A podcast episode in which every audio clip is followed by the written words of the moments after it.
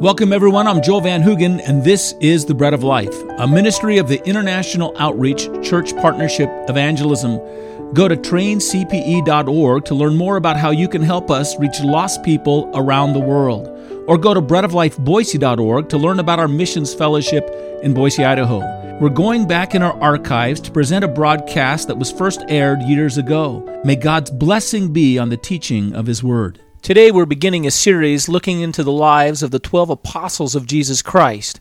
We begin by studying the one disciple who is the greatest enigma of them all, Judas Iscariot. Here is a man with whom no one wishes to identify.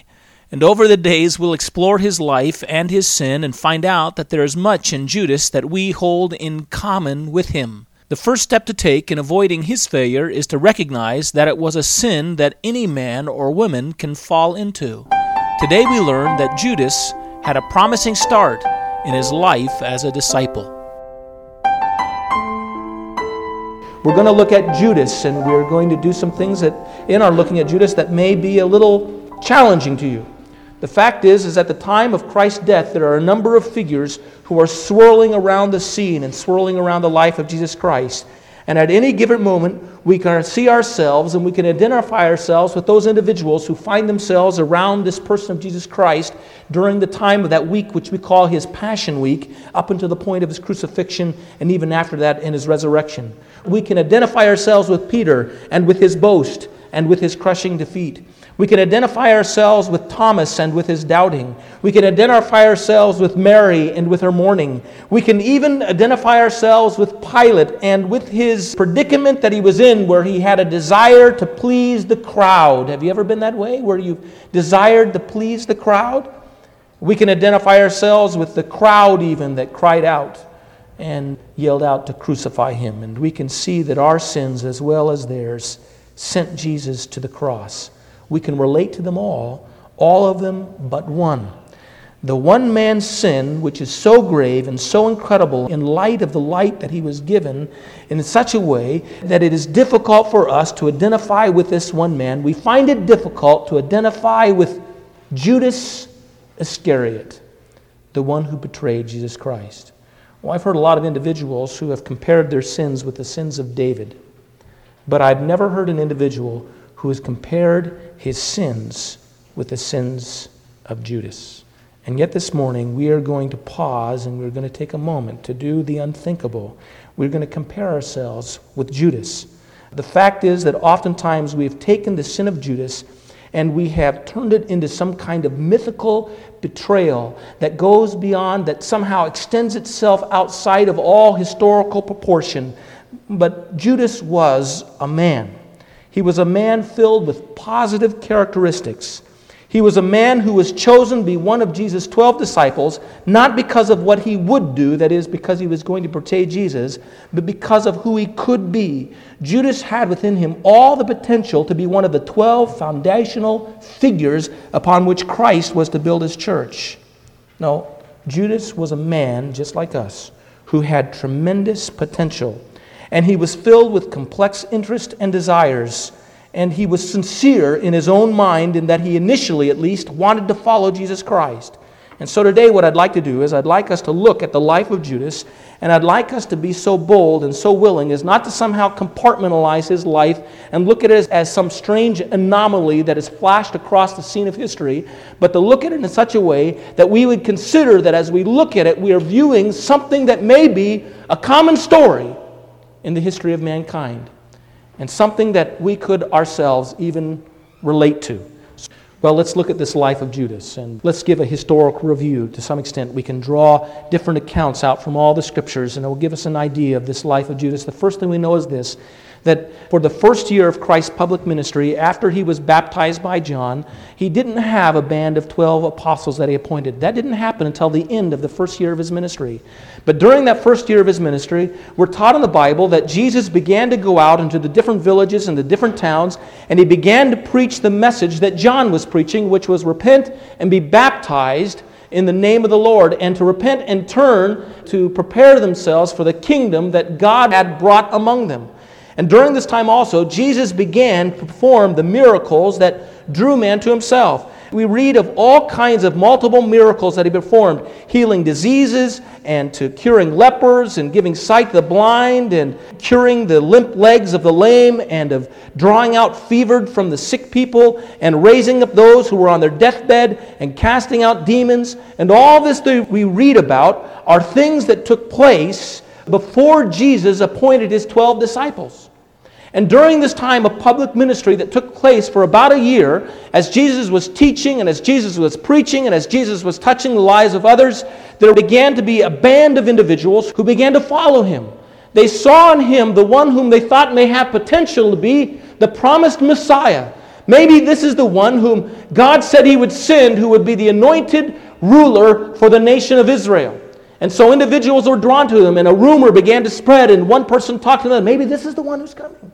This is the one whom John the Baptist was talking of. John the Baptist, when he saw Jesus, pointed to him and said, This is the one who I've been referring to. Behold the Lamb of God who takes away the sins of the world. This is one whose very shoes and sandals I'm not worthy to unloose. And all these things were said, and even John himself was pointing those who were beginning to follow him away to follow Jesus. And so a crowd began to gather around him. And at this time, Jesus began to give his call for people to follow him. He said to men like James and to men like Peter to leave their fishing nets aside and to come and follow me, and I'll make you fishers of men. And so it was during this first year of ministry that individuals gathered to Jesus, seeing in him a hope for all their aspirations and dreams and finding uh, themselves wonderfully drawn to him. And one of those men was the man Judas Iscariot from a town called Kerioth in the region of Judea. And Judas was seeing as he looked at Jesus and witnessed him and followed him, he was having within him kindled a flame of hope that was burning up and rising up within him, believing that Christ may be the Messiah. One day, Judas was along with the crowd when they came to the Sea of Galilee, and there a great crowd gathered before Jesus as Jesus instructed him. And at the end of the day, as evening came, Jesus went away from the crowd and went up on a mountainside or a hillside above the Sea of Galilee.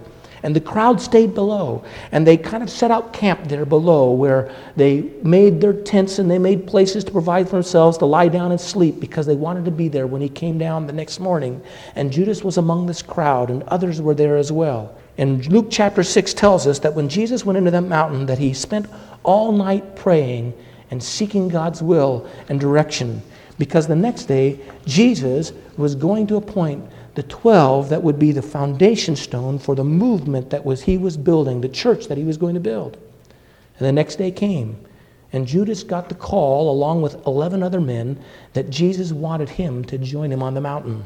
And so he went up with these 12 other men, and there Jesus told them that they were the 12 apostles. He gave them the name apostles that he had called out to lead his new movement. And so he chose Peter and Andrew and James and John and Philip and Bartholomew, who we also call Nathaniel, and Matthew and Thomas and James the son of Alphaeus and Simon and Judas, whom we also call Thaddeus, and also Judas Iscariot. And these 12 men began to travel with Jesus for three more years in his public ministry. And there they received all of his attention as he carefully gave them instruction. And they walked with Jesus, and they ate with Jesus, and they slept with Jesus, and they prayed with him, and they generally lived with Jesus all of the time. And during this time, their hearts were being drawn to them. Their affections were being knit around the heart of Jesus Christ. And Jesus was interweaving into their own hearts his own affections and his own desires for them. And before him, their lives were being exposed before Jesus. And Jesus was counseling them and instructing them and teaching them. And we have to believe that just as Jesus took men like Peter aside and spoke to him, that Jesus took other disciples aside and gave them counsel and personal instruction. And there was this intimacy that was expanding and growing between them.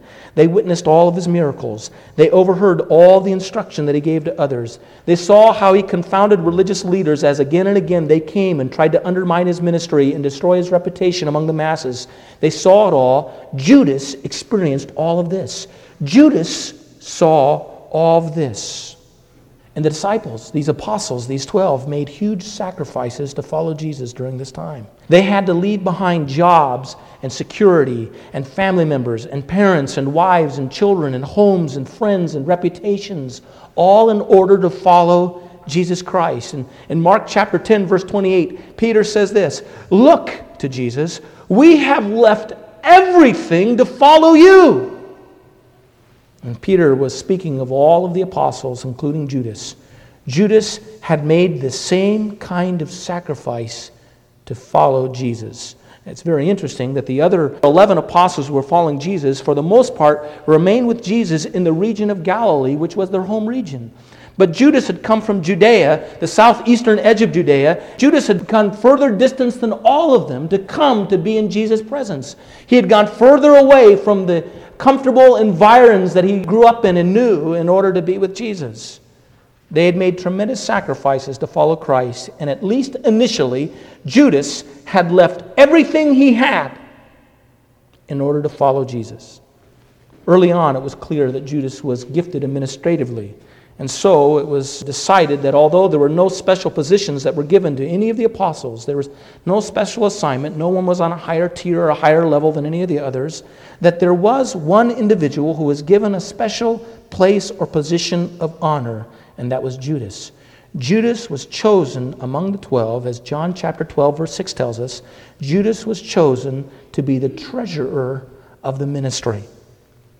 And during this first year, as a part of the inner 12, different miracles and the teachings of Christ that continued to expand after they were chosen began to grab more and more of the multitude towards Jesus.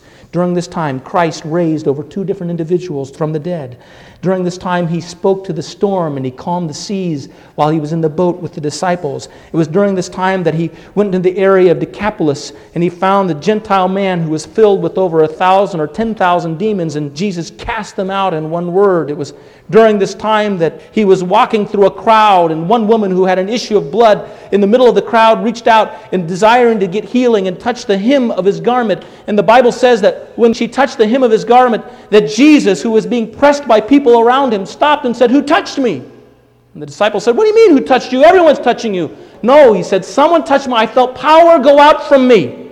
Someone touched him in faith, seeking healing, and there was a woman who stepped forward and confessed that she had had an issue of blood and by simply touching in faith his garment, she had been healed, wonderfully healed. And again, there were more and more miracles that began to happen, and greater and greater number as more and more people flocked to Jesus to hear him and to reach him and to touch him and to receive his healing touch. And it was during this first year that Christ gathered all the multitudes around and he preached that wonderful sermon that we know of as the Sermon on the Mount, where he laid out the principles and laws of his kingdom and of his rule. And the disciples were all a part of this. It was a wonderful, exciting time. And it was also during this time that Jesus took these 12 disciples and he broke them up into twos. So he made six groups and he sent them out. And Luke chapter 9 tells us that he sent them out to all the different towns, and he said, Don't worry about any provisions you have, I'll take care of your needs. And he gave them power, it said, over demons and power to cure diseases, and they were given power to preach the kingdom, and they were given power to heal the sick. And verse 6 of Luke chapter 9 tells us that the 12 went out throughout all the towns in the region, preaching the gospel and healing everywhere. You understand? Judas was a preacher of the gospel and a healer of the sick. Well, thank you for listening to the Ministry of the Bread of Life. To learn more about our ministry, let me suggest you go to one of two websites. Go to traincpe.org to learn more about the work we're doing all over the world to equip and engage the body of Christ in personal evangelism, discipleship, and church planting. Or to learn about our work in your community, go to breadoflifeboise.org. Until the next time, God bless you.